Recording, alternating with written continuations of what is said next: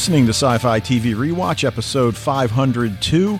My name is Dave, and I'm joined, as always, by my co host Wayne as we discuss the Fox series Fringe. And, uh, you know, we haven't talked about the weather in a while, and you know, my brother's down in Florida, so he'll call me up. Oh, how's the winter up there? I'm like, oh, yeah, it was 79 yesterday. Barely, barely. I don't even. I would. I would. I would hesitate to call what we experienced over the last couple months winter at all. Yeah. So uh, you know, I'm certainly happy about that for sure. And yeah, well, except for the planet is freaking dying. Well, yeah, well, there is that, but uh, you know, uh, but you know, the upside of that is look how many post-apocalyptic science fiction shows can right. can be born out of that. Now we can move those shows to the nonfiction section. Well, they're okay. Well, you know, at, at least for so, because there'll be documentaries soon. At least for some of the population that uh, right. actually kind of lives on evidence and facts. But anyway. Yeah. Um, all right. So your weekend was good. You were uh, traveling again for field hockey. Yes. Yep. Down in uh, Richmond, Virginia for the weekend. Okay. Which I've never really been to Richmond, and it's kind of a, you know, it's kind of a neat city in an antebellum kind of way. Um, I, mean, I, I love I don't know really anything about architecture, but I like architecture a lot. So the old, really old houses and everything there that are all over the city was pretty cool. Um, you don't see it in a lot of places in Virginia because like the Union Army came through in the Civil War and kind of destroyed a lot of the places in Northern Virginia.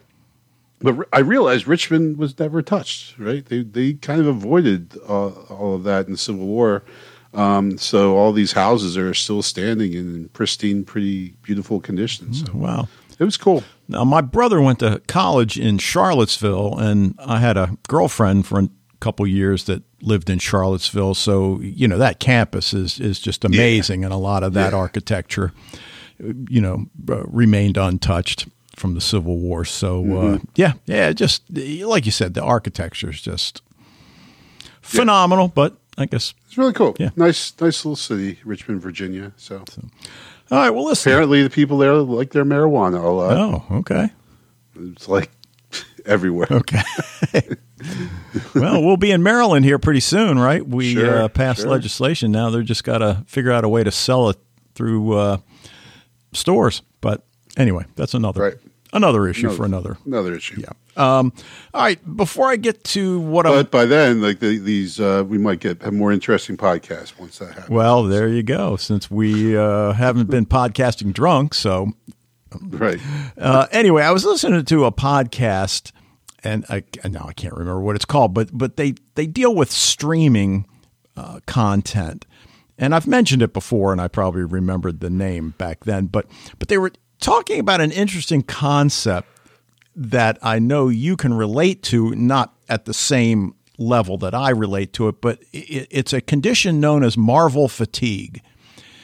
and when you start, I guess, thinking about how much content Marvel has produced, continues to produce, plans to produce, that it becomes overwhelming. And, you know, we've mentioned this before why do I want to start a new show?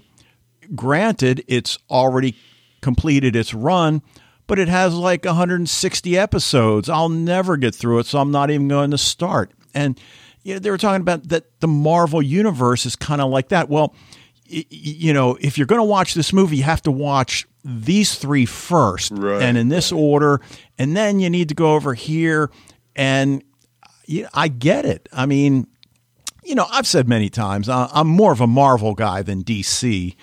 Uh, I liked Arrow for a while.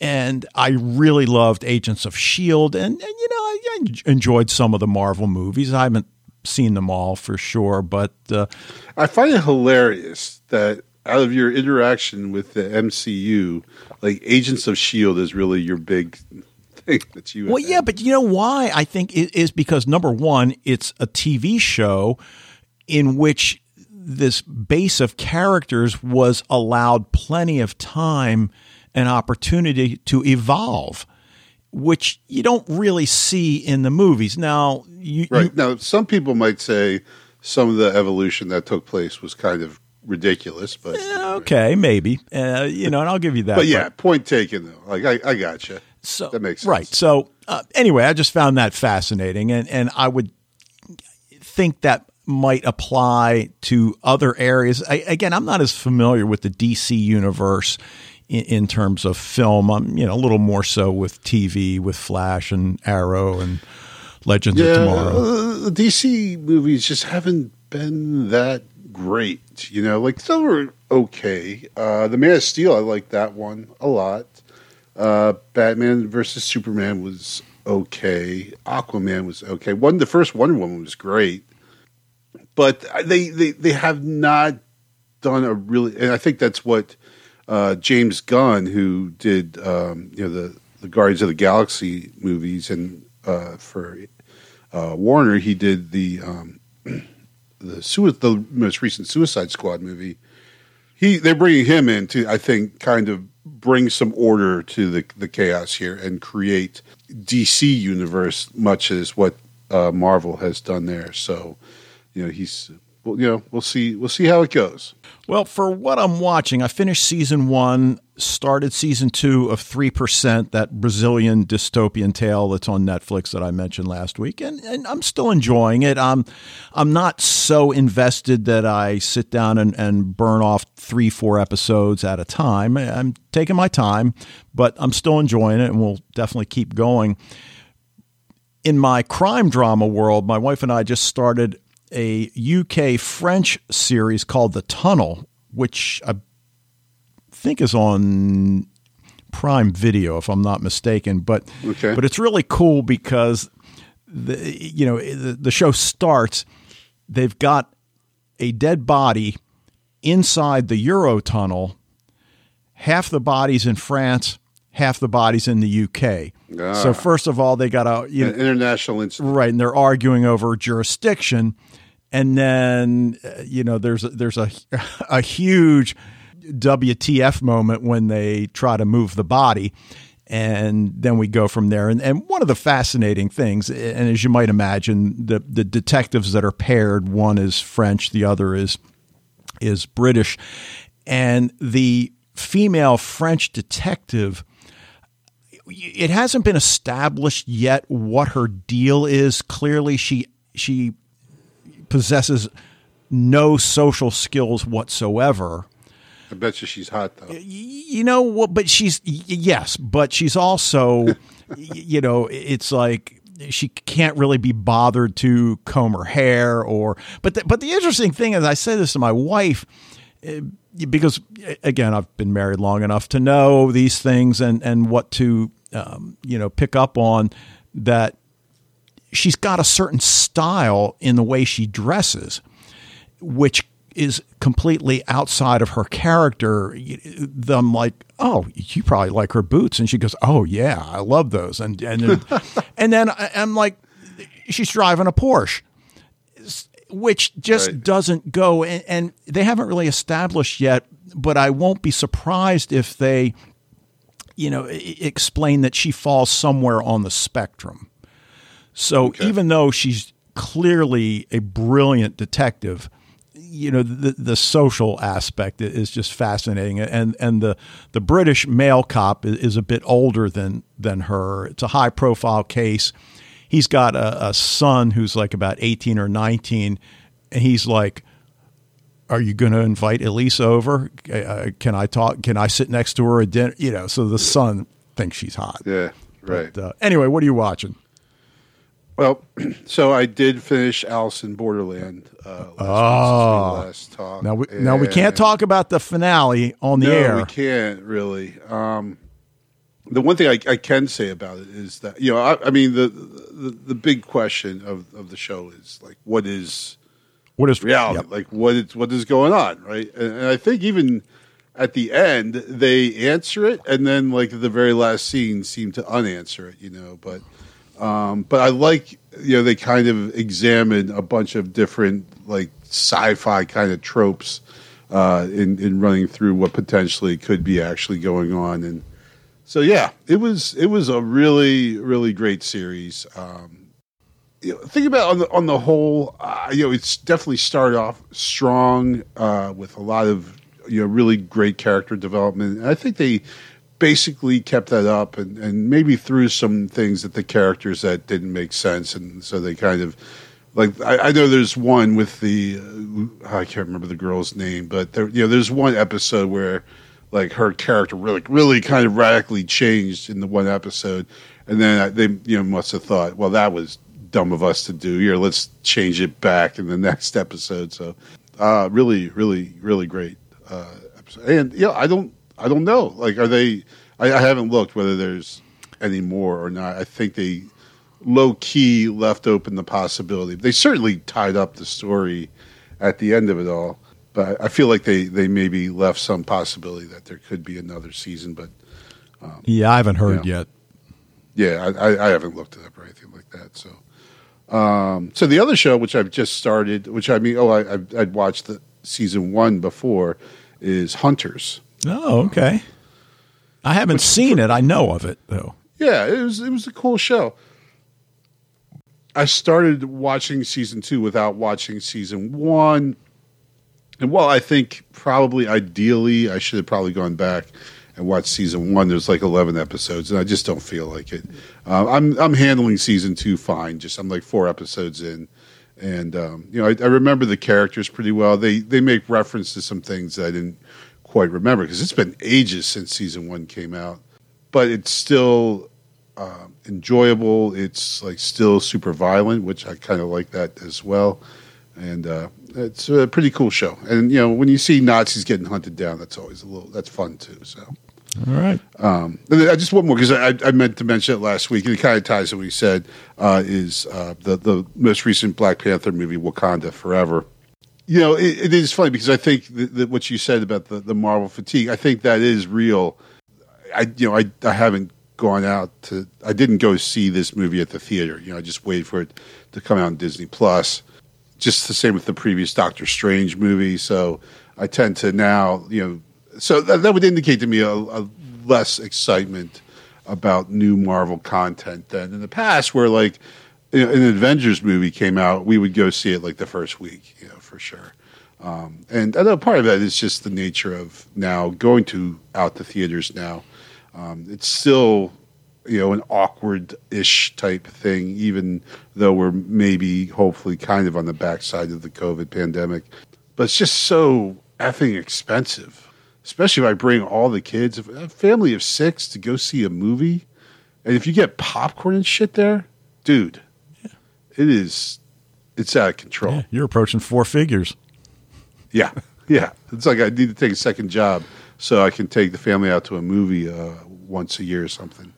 So, um, but yeah, well, Wakanda Forever still it, still. it was great. Um, you know, it, it, certainly um, missing Chadwick Boseman a lot but yet the, uh, the, the, the women folk in the story really carry the story here, and they do a great job with it. Uh, the acting, the action, everything, showing that uh, girls can be kick-ass action heroes as well, which we have already known. We talk about that a lot anyway. So it's a good movie. A little bit long. You you would definitely not be down with the two hour and forty minute runtime, but uh, you know it was it was enjoyable and like the previous one, just beautifully shot. Like the cinematography is outstanding, costuming is amazing, um, really good stuff. Though it was very dark, uh, and dark I mean as in it was hard to see at sometimes what the heck was going on, a la Outer Range. Oh, so gotcha. that was like not an enjoyable part of it for me. So that's all I got. Dave. Okay. All right. Well, let's get to Fringe, season two, episode three, titled "Fracture." Written by David Wilcox, directed by Brian Spicer. This one aired October 12th, uh, I'm sorry, October 1st, 2009. And I guess the, the only discussion point I want to throw out there at the beginning has to do with the observer. And like last week, we aren't really dealing with a monster of the week per se, unless you consider Colonel uh, whatever his name is a he, monster. I, I, was about to say, I think we do have a monster but, but, of the week. It's just the monster is not a paranormal monster. Yeah, but then when we get to the end and and we we learn his motivation behind this while we still can't excuse his methods he's not crazy e- even though as he well, said well he's well, I think he's crazy. Okay, well let me let me get to what I was going to say. You know, we've learned about the observer you know, in, in, season one, and and you know, we we hear a little bit more in season two, and while we still don't know who the observer really is, where he comes from, when he comes from, and why he's here, we get a little bit more information about what's going on, and when we hear the colonel's explanation at the end about the fact that they are here collecting data. Now, granted, that's what he thinks. We don't know yet what the observer's purpose is. Right. Well, I mean, I don't think there's anything that we've seen that shows they have any kind of malicious intent or anything like that. They just kind of, I mean, they they certainly are. Um, you know, uninterested. Well, not uninterested. They are removed and objective, right? They they don't participate. They know things are going to happen. They don't stop things from happening, even though that could create loss of life. So in that case, we could say maybe that's a bit callous, but I don't know if we've really seen them acting with any kind of malice. Though. Right, and and I think to keep the monster label in place on the colonel if his main purpose is to prevent the contents of that briefcase from reaching the observer, there are a lot less intrusive ways of doing that. Sure, and ones that aren't going to kill yeah. a ton of people, right? Especially hot women sitting in train stations. So I, I you know, I, I don't know what that's all about. You know, uh, if it wasn't for that ending uh, little mini monologue, I would again bring up ZFT because right. this seems to be, you know, the modus operandi sure. of, of a lot of what we've we've seen there. But that doesn't necessarily seem to be the case unless ZFT was simply, you know, pulling the strings of this you know, military clandestine operation. It's a Peter. It's like there's certain words that should never be uttered in the same sentence, right? Hmm. right? Se- yeah. Secret military government project, or yeah, yeah. But well, well, so there's also something that that you said there, like, um, you know, the colonel doesn't say that they're going to destroy us all. He says whatever is in those cases is going to destroy us all. And right when he says wow, that, right, the observer pulls out uh, pictures of Walter. Right. And it's like, dude. And and we that's that's my comment. Yeah, and, and we've certainly talked enough about scientists not paying enough attention to the consequences of their work.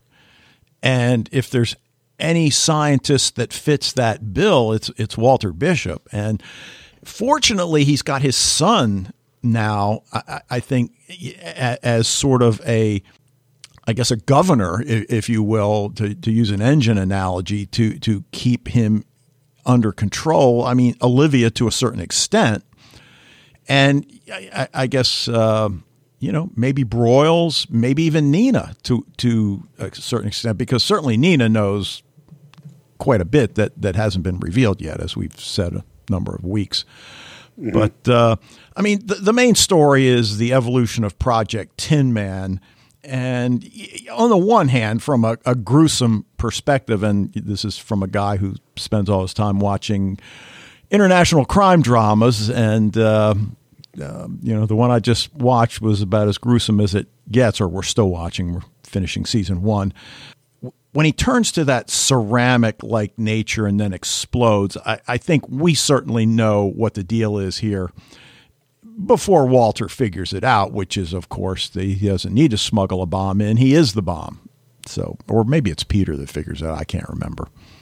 But uh, I, yeah, I can't remember. I just it, they, it kind of happens about the same time that we figure it out like they figure it Yeah. out. Yeah, which is very, I, I like how they did it. That's good writing there where, you know, where it's not like, oh, I know what's going on. And then, like, with the characters on screen, take another 10 minutes of running into walls before they figure it out, you know? Yeah, and last week we talked about the fact that Peter ran across a potential case for the team to to look into, and Broyles gave him the green light. This week it's Astrid mm-hmm. that suggests you know something worth looking into, and Walter is completely excited.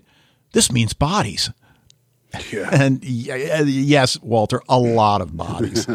and Which he should, you know, again, like most people would not be excited about that, but, you know, it's Walter. Right now, on, on the one hand, I was going to ask you whether you're tired of this or not. I, I, I'm definitely not. Olivia says to Peter, "You're going to tell me you know a guy." Yeah, maybe. I'm not tired of that. I, I love that. Yeah, no, not at all, not at all. You know, it adds to we we for, almost have forgotten about you know Peter from season one, episode one, right? That guy who was a little bit oily, a little bit sneaky, and everything. And um, while he is definitely not that guy, but this is like just a little callback to that that guy from you know all the way back there a, a season ago. Yeah. And Peter's guy in this episode manages to get some images from the footage that had been jammed. And of course, later it's Peter that comes up with the idea that radio waves may be used to trigger the explosion, which, again, I love the fact that Walter doesn't dismiss it. He, he, he understands his son is brilliant, despite the fact that you know he he really never uh, you know I think Walter's getting over being that parent that says you know you're so smart you've never used your gifts the, the way they should be used uh, you know so I think he's beyond that. And, and and he trusts Peter and that's what the experiment was all about in the lab. And again you got to love Astrid. What did I tell you about fruit? I just cleaned the lab. Yeah, right. Yeah, yeah. And then now she's got watermelon all over the place. but they're wearing eye protection, so you know certainly you know that that was uh, fortuitous. But the injections between the toes, oh, you know, just Yeah. just oh, creepy, horrific, all That- of the above. That's, that's tough to. Oh, and then when the woman was injecting herself and she starts, it- we start thinking like, oh, is she going to crystallize and explode right here? But no, it you know immediately subsides. But what must she think all that time she's injecting herself? I mean, Right. Well, I mean, I I guess it's you know, which it's not inaccurate that it's saving her life, right? Yeah, well, I guess that's true, or, or at least that's what they're telling her, and I guess there is truth. I mean, that that doctor does seem to verify that, if I recall correctly. Yeah, that you know they were exposed to something in Iraq, and so they gave them this you know the, this something that would so they could live. Unfortunately, what they were giving them could also turn them into a bomb as well. The downside, the downside, right? You are now a walking bomb, which is kind of that sucks a little bit, but right, and y- even before they get to Iraq, when Peter confronts Broyles. But I'm going to need some things first. I'm going to need, I don't know, say ten thousand dollars in cash. I believe you said twenty thousand uh, transport and a passport with uh, another identity on it. I'm still on some watch Yeah. lists. That's that's what I tell my wife whenever I go to Vegas. Actually, Nice. Well, the other thing that struck me, it's like, well, if you're on some watch lists, why hasn't Broyles gone in and taken you off the watch list? But eh, story for another day, maybe. true. Well, there there might be watch lists that even Broyles can't reach. Well, that's frightening right. when you think right. about well, it. that's what I'm saying. Like that's what we think because you're right. Like, yeah, I mean, we, we assume Broyles could just kind of take care of all that all that stuff, but uh, it seems like he's on some list that even even Broyles can't touch. Now, you know, one of the things we'll get to it in, in a second. Olivia still using her cane, still feeling the after effects of the car crash and, and hurtling through the, the front windshield. Okay, can I actually just pause for a Sure. moment here because I actually did go back to uh, season one, episode 20 to watch the car crash and figure out what's going on here. So I think I figured it out. Okay. So she is in an SUV. At first, I thought she wasn't. Uh, I thought she was just in a regular uh, sedan, but she's in a black SUV, which is the car that we saw her fly through the windshield. Now, what's happening is she's driving down the street in New York. A car pulls out in front of her. Now, there's a curious thing with the audio here because we hear the sound of crashing, but she swerves out away from the car. So it seems like she's avoided the accident. But what I think has happened is the accident actually happened in the one world, but in the other world, she's avoided the accident. Right. And and so we know she's been absent from the car for an hour, so I guess that's the hour that she meets with William Bell. Right, because right after that, she like goes to a restaurant, and then someone says, "Go to this place." And she goes up the building, and she meets William Bell and everything. So, Right, right. So, so yeah. So uh, mystery solved ish. I think. Yeah, and you know we we've talked a number of times about how much we hate the digital clock countdown. Yeah, and they kind of do that here, and and she can't figure out how to turn off the remote, and then you got to love the fact that she smashes it with her cane. Right. Wh- wh- it's like, oh, ah, all right. She's out of other options, right? Right, and the the irony that this has been the bane of her present condition that you know it's you know look uh, Olivia Dunham doesn't like to ask for help and you know we've seen that in, in season 1 and and we certainly see that in, in season 2 as well so the fact that this is what saves the day even though it's not the catalyst for getting her back to normal, it's still pretty cool. You know? Um, and then, uh, you know, I guess the last part of that story we, we kind of talked about at the beginning um, Colonel Gordon telling Broyles that the enemy is among us. And I agree with you. We don't see the observer, at least what we know to this point, we don't see the observer as an enemy but we don't know why he's observing and Right. and what his end game really is. He's had you know the conversation with you know Walter that they have in the graveyard, and then um, now he has these pictures of Walter. So whatever the observer is is pretty closely linked with what Walter's deal is. Right, and we don't know whether there are observers all over the world shadowing other brilliant scientists of Walter Bishop's ilk or is Walter Bishop the imminent danger to the earth, which maybe he is. Well, according to the uh, the colonel's line, he is right. Well, it, it- but that's maybe just based on the colonel's small world view that you know that, that maybe there's, and I'm you know making air quotes, another colonel on some other continent that is feeling the same fear and you know, maybe didn't run a clandestine program like this. Maybe instead of blowing up an entire train station to prevent a briefcase from, you know, getting to the observer, he just has somebody go snatch the briefcase and set it on fire. Some, you know, whatever. Yeah. So No, I just yeah, you know, like thinking about that, it's kind of confusing. You know, like why is he blowing these people up? Like if he just wants them to grab the briefcase, why can't he just grab the briefcase? well, right, right. You know, bring it back to him, and they can look and see what's in the briefcase. Instead, he blows a person up, can't see what's in the briefcase, and all kinds of other people die. Right. I mean, at first, you think it's making physical contact with the briefcase Right. that detonates the person, but that's of course not it. And we learn that it's the briefcase that that the colonel wants to destroy. But like you said, I mean, we could keep going down this path, but we're not going to come any closer to an answer why he doesn't take, you know, a less invasive approach. But Right. I guess it doesn't make as compelling Well, he's obviously not that kind of guy. Nope. Right. It, yeah, it makes right. Like the you know they need to move the story forward. They need him to be a bad guy. Well, and I think the doctor in Iraq says something about him being like really dangerous or volatile. I forget what adjective he uses to describe the colonel, but it's not good for sure. Right. Now, Sam Weiss is obviously helping to bring Olivia back to the Olivia Dunham that she was before traveling to another universe and, and flying through a windshield. She's in pretty bad physical shape, but she's also in pretty bad emotional shape because she can't really control these flashbacks. And we see a bunch of them.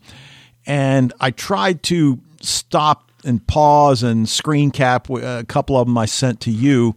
And, I thought one of the, the things that was really fascinating was what all of these flashing images were with a red filter over them. Yes. And of course, the one, the Twin Towers are, are you know, present. Intact, yeah. The Like other there, one, right?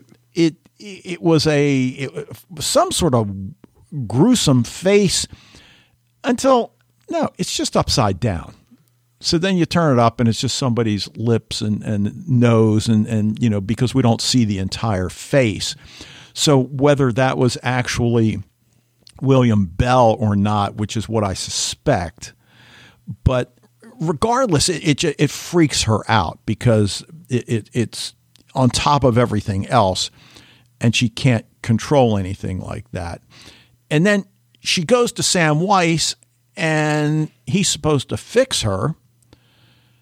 And his first session just involves with her putting on and tying bowling shoes.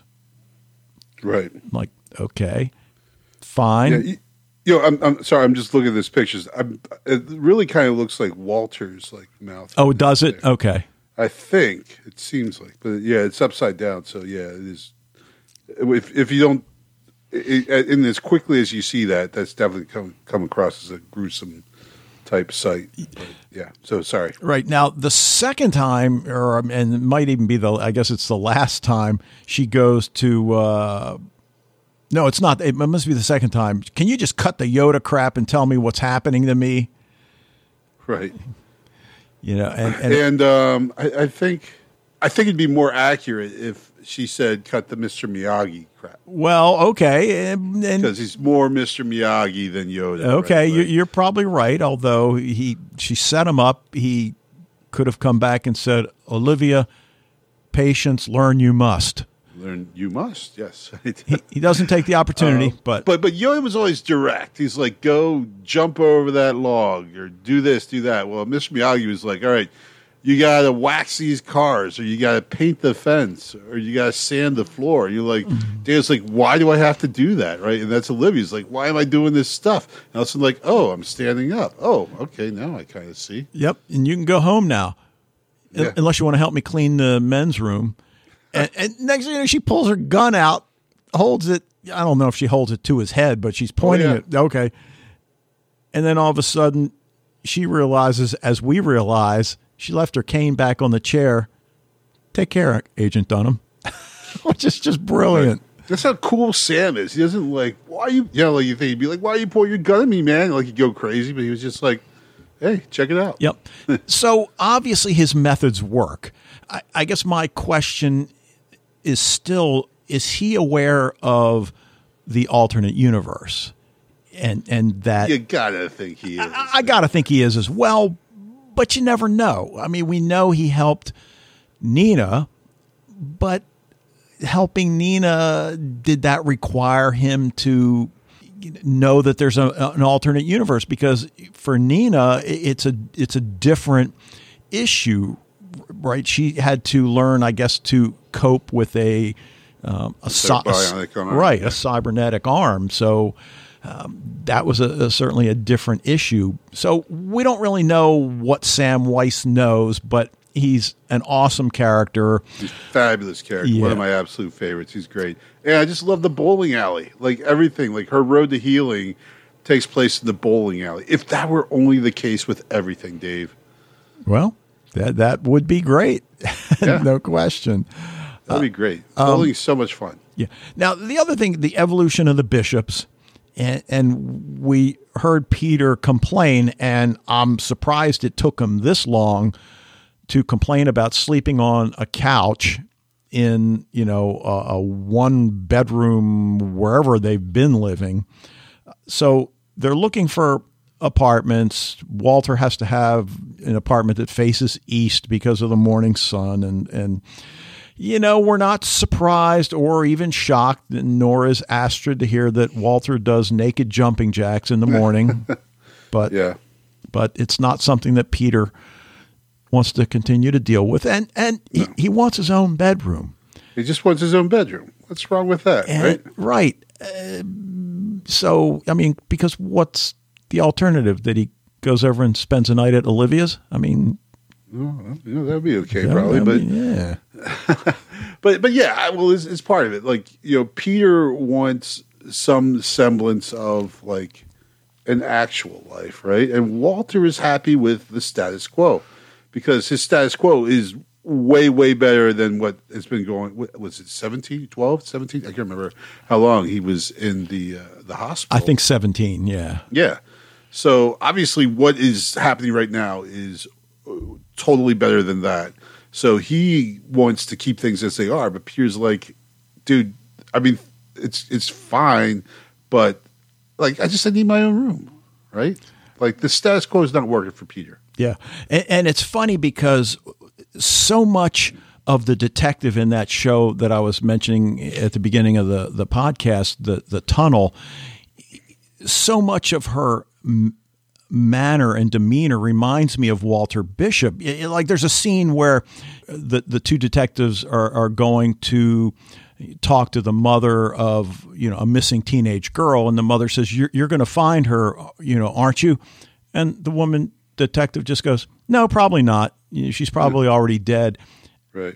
and they get out there and the guy's like why did you say that well it's true well you don't have to tell her that you know Right. and and when walter and the team get to uh, the train station to start investigating that that first incident and walter's really rude to that one female agent who rightly so questions who he is and Yeah, why he's what are you there and he recovers shows some respect to her and you see him wink at peter Yeah. like I. I know what I did. Right. I made up for it. Yeah. Well, it's funny because Peter just comes up and says, "Hey, we're FBI." It's just like, "Oh, okay." Like no credentials, no nothing. He just says, "I'm FBI." It's just like, "Oh, all right then." Well, that's true too. But uh, but you know, Walter, uh, he is making progress, I guess. Um, and and then again, getting back to the apartment thing, and and he talks to. Astrid, and and again, more progress that he says. It occurs to me I've never asked you where you live, because he's always just so preoccupied with his own world, which generally revolves around investigating whatever case happens to be on uh, the table at the moment. But he gets a little bit more information from her, and he actually holds a momentary conversation with his colleague. And and even for her, it's it's not that she's shocked; it's more pleased that you know I knew you had it in you, Walter, and and it's nice to see it finally coming out. And he tells her, Right. "I have everything I need where we live now," and that's fine. Right. But Peter doesn't. And and that's the thing. Like Walter is. I mean, again, if you're in a hospital for 17 years, you probably get used to routine and things being the same every single day, right? Yeah. And that I imagine he drew some comfort from that. And now he's like almost like trying to apply that to his life now. And, um, you know, but that's not the way things are, right? Yeah. And, and uh, once they get a place, and, and it's Walter that finds it and presents it to Peter, who again is really pleased at the progress that his father is making. This socialization progress that even before St. Clair's, we wonder you know how Walter Bishop functioned because we get the idea he probably wasn't a whole lot different. I mean, uh, I'm sure it's 17 years, as you allude, it had its impact. How could it not? But we get the idea that even before St. Clair's, he was one of these scientists with tunnel vision that that all I care about is my experiment, my thesis, whatever it is I'm working on, and anything that gets in the way, oh well. Then, right. Well, we know that because he experimented on. We know he experimented on Olivia, right? Well, the Cortexiphan kids. I mean, Yeah, yeah, yeah. Okay. So, Right. so, so we knew that, right? That he he done that. So, um, yeah, we know he's already. Yeah, because we saw the video, right? Of Yeah. That, um, of of him demonstrating his you know pursuit of knowledge, despite the consequences that it might have on other human beings. Right. And you know when we see the the film of that that young college woman with the you know the apparatus on her head that that they were trying to get her to see God, well, I guess at that point at least she probably volunteered for it, and that she at least was an adult as opposed to a Yeah, child. children, right? Yeah. So um, Yep. now, now the other evolution of the bishops, and, and we kind of just brushed by this scene when he and Olivia are in Iraq. Clearly, Peter has changed, and and the the man that he meets that has the facial scarring, probably from some sort of explosion. That well, the Peter Bishop I knew only cared about himself, and yeah, I mean, we certainly get that idea. I mean, go back to that first scene when Olivia and Peter meet in the pilot. He- you know, he keeps dismissing her, calling her honey. You call me honey one more time. Mm-hmm. right. And then in this case, Olivia then says, Were you going to tell me what that was about? No. No. But we get the idea that maybe sometime he will, sometime he will open up.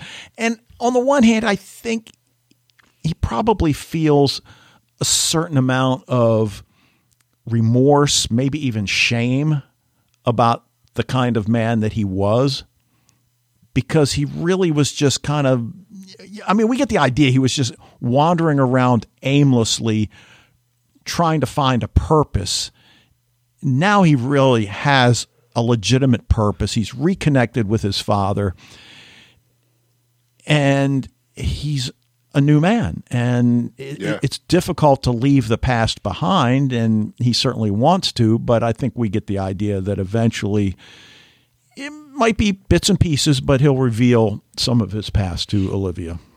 Yeah. Maybe. Uh, anyway, what else?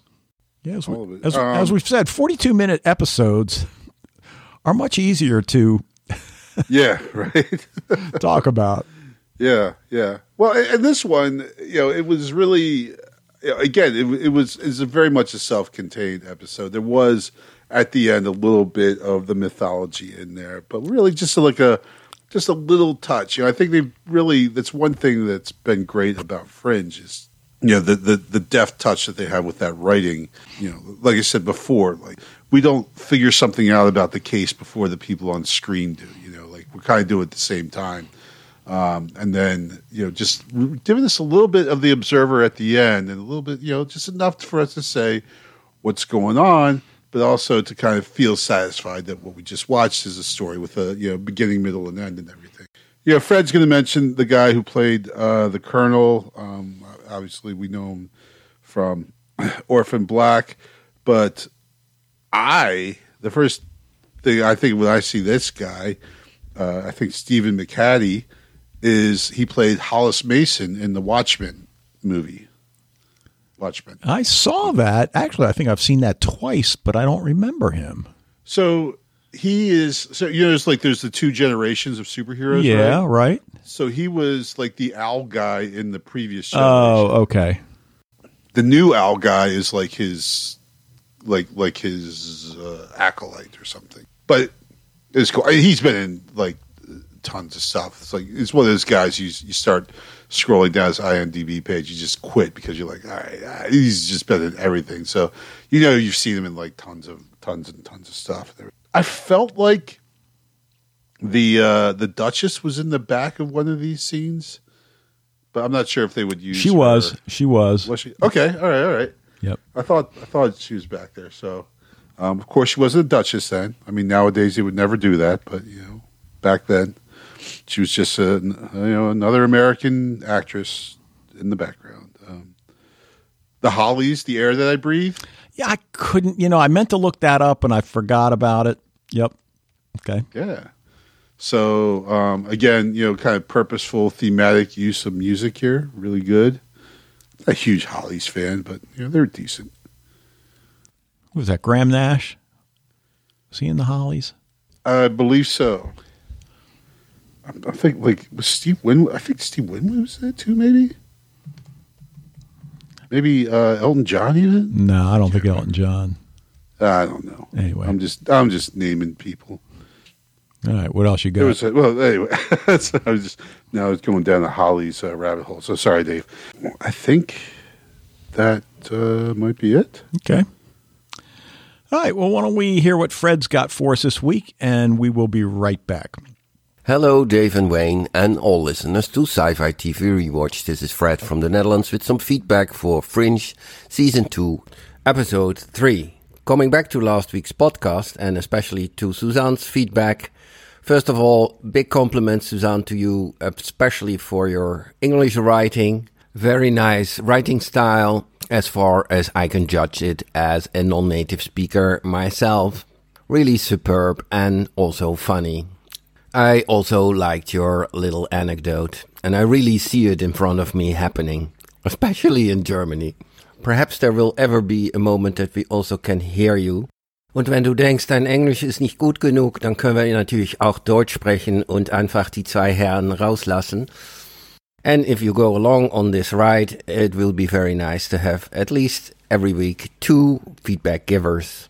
I'm absolutely thrilled that a second feedback giver for this season of Fringe will be a non-native speaker and especially from my neighbor country and the original country of my wife, who is currently sadly in the hospital with a cardiac arrhythmia out of the blue.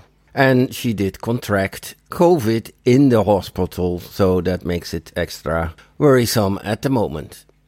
Okay, let's go into episode 3 of Fringe, which is the last episode I had seen before. So from now on, you are right, Suzanne. You can be jealous. I never saw Fringe before. But yeah, if you saw it 10 years ago, you have forgotten probably a lot.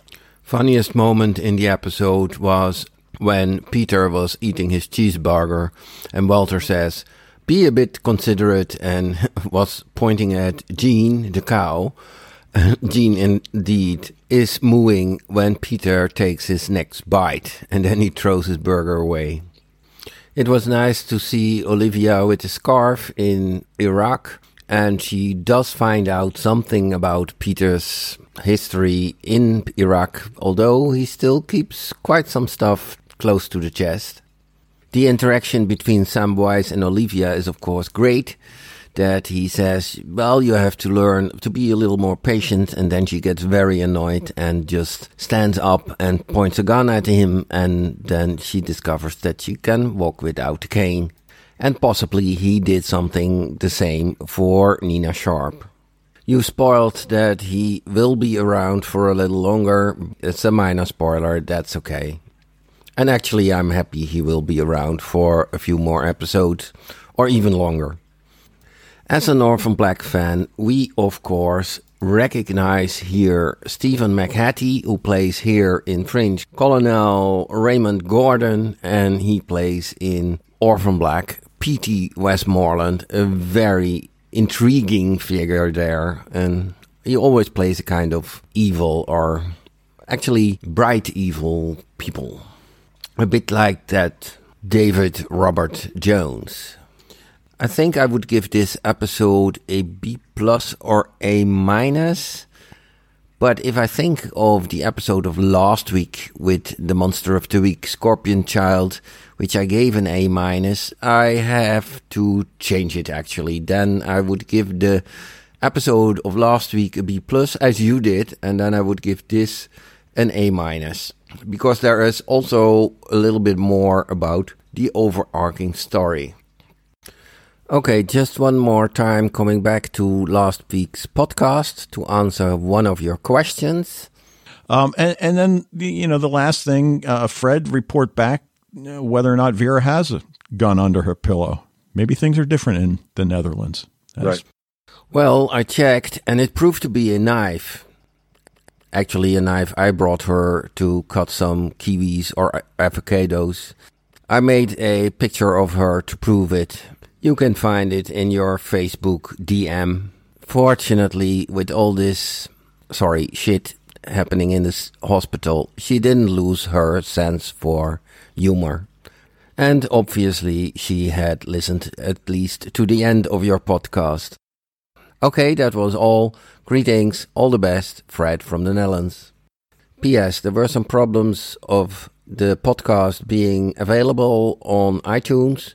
By the way, I never have problems with the Podbean. It's just iTunes that uh, sometimes is late or not at all or whatever.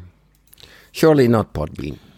before I get to Fred's feedback, just uh, you know, you mentioned the Orphan Black kind of connection ish. One of the shows that my wife and I just watched this was on Netflix. It's called Triptych, and it's a Mexican thriller suspense where uh, you know basically the, this woman who's a crime scene in, investigator uh, you, you know is is called to a scene. She goes over to the dead body. She looks down and it's an identical twin.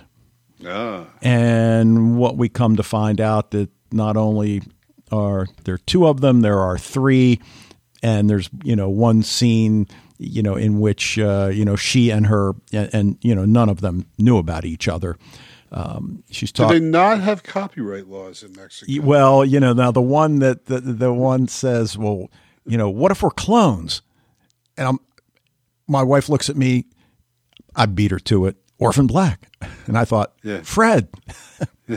but anyway, turns out they're not clones. But uh, anyway, Fred brings up that great scene when Because that would be crazy. that right? would be uh, Uh, Peter's eating the burger in front of Gene, yes. and and and Walter says something to him defiantly. Peter takes a big bite.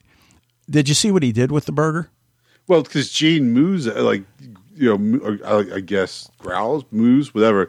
Like, you know, Gene makes a noise when he does it, so he throws it out. Yeah, no, no. You- No? What do you do? he throws it onto what's left of the body on the table, uh, Oh. and I'm thinking, well, that's like the same thing. and I'm right? thinking like, well, he's not going to be able to finish that, but Yeah. Oh, well, that's one thing we didn't really mention is Walter piecing the body back together. We see it uh, progressively throughout the episode. As he's reconstructing the body. That was. And it's all up to the fact that Peter finds the ear at the uh, train station, and Well, he finds the. well, um, yeah, he finds the badge the first, badge. right, right, yeah, right. Yeah. Um, Walter finds the ear, which is gruesome in and of itself. But uh, Yeah.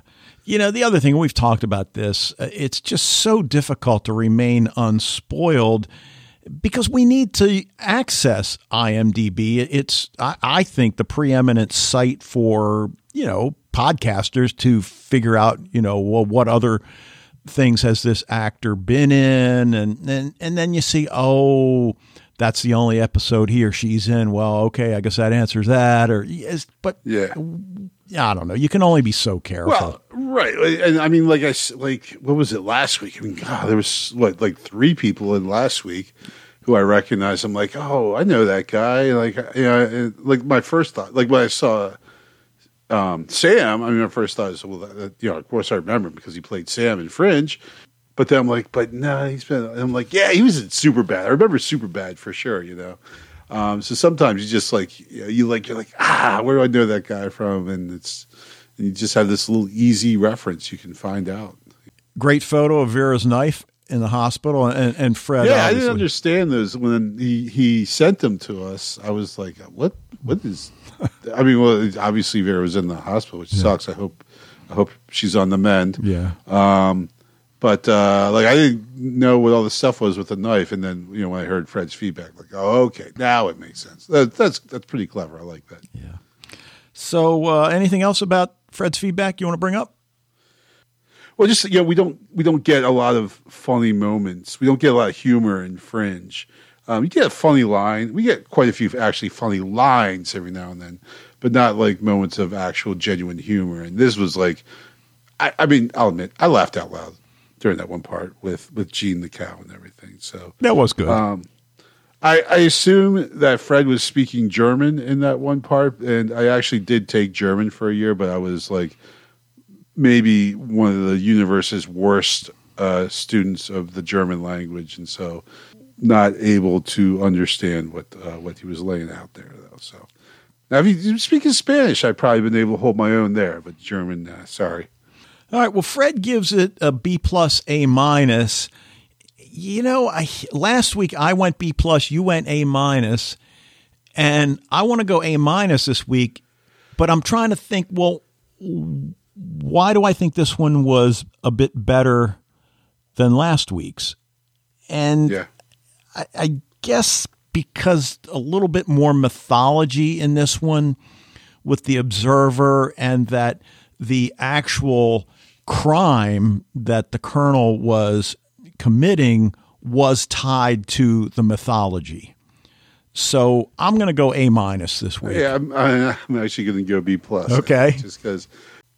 I mean, I, I love the mythology at the end. That was great. And again, like, come on, it's an episode of Fringe. Like, they're all A's, really. I just have to. We have to. Get, I have to grade some down at some point, right? So I'm not giving them A's all season. I won't be too much of a fanboy. I, I guess just you know, like the the threat was not like this super existential threat, and they have the timer thing, which I'm not a huge fan of, you know, and everything. So um, I'm just going to give it a B plus. Well, you know- I, I have to give them a B every once. In a while. Okay, but you know it occurs to me, and I think we've talked about this before. You know, on the one hand, should we have a different grading rubric for a show that has 20 episodes in its season as opposed to a show that has 10 or 13? Yeah, that's a good point. And Considering we have zero rubric at all right now, I mean that might not be a bad Mm-hmm. idea. yeah, well, hopefully uh, J.J. Abrams' mother won't call us up and ask him why we grade him down, but Yeah, I, I wouldn't put it past her. But she's from an older generation. Yeah, She true. She would. Yeah, th- sure. She would say we're I'm right. sure and- J.J. Abrams should try to give his kid a B. Yeah. Ooh. yeah. So, all right. Well, Fred, thank you so much for the feedback, and hopefully uh, this time next week, Vera will be at home and Yeah. watching well, Fringe Vera. with you. But uh, Yep. Anyway, all right. Well, that will do it for this episode of Sci Fi TV Rewatch. Thank you for joining us. Love to hear what you think about Fringe, The Peripheral, the demise of 1899, anything going on in your genre TV world. Sci Fi TV Rewatch at gmail.com is the way you can reach us. You can check out the Facebook group if you haven't already. We'll be back next week to talk about season two, episode four of the Fox series Fringe. But until then, You know, Dave, I just, I, I like seriously can't believe I have to say this again, but for like, please, for the last time, what did I tell you about experimenting with?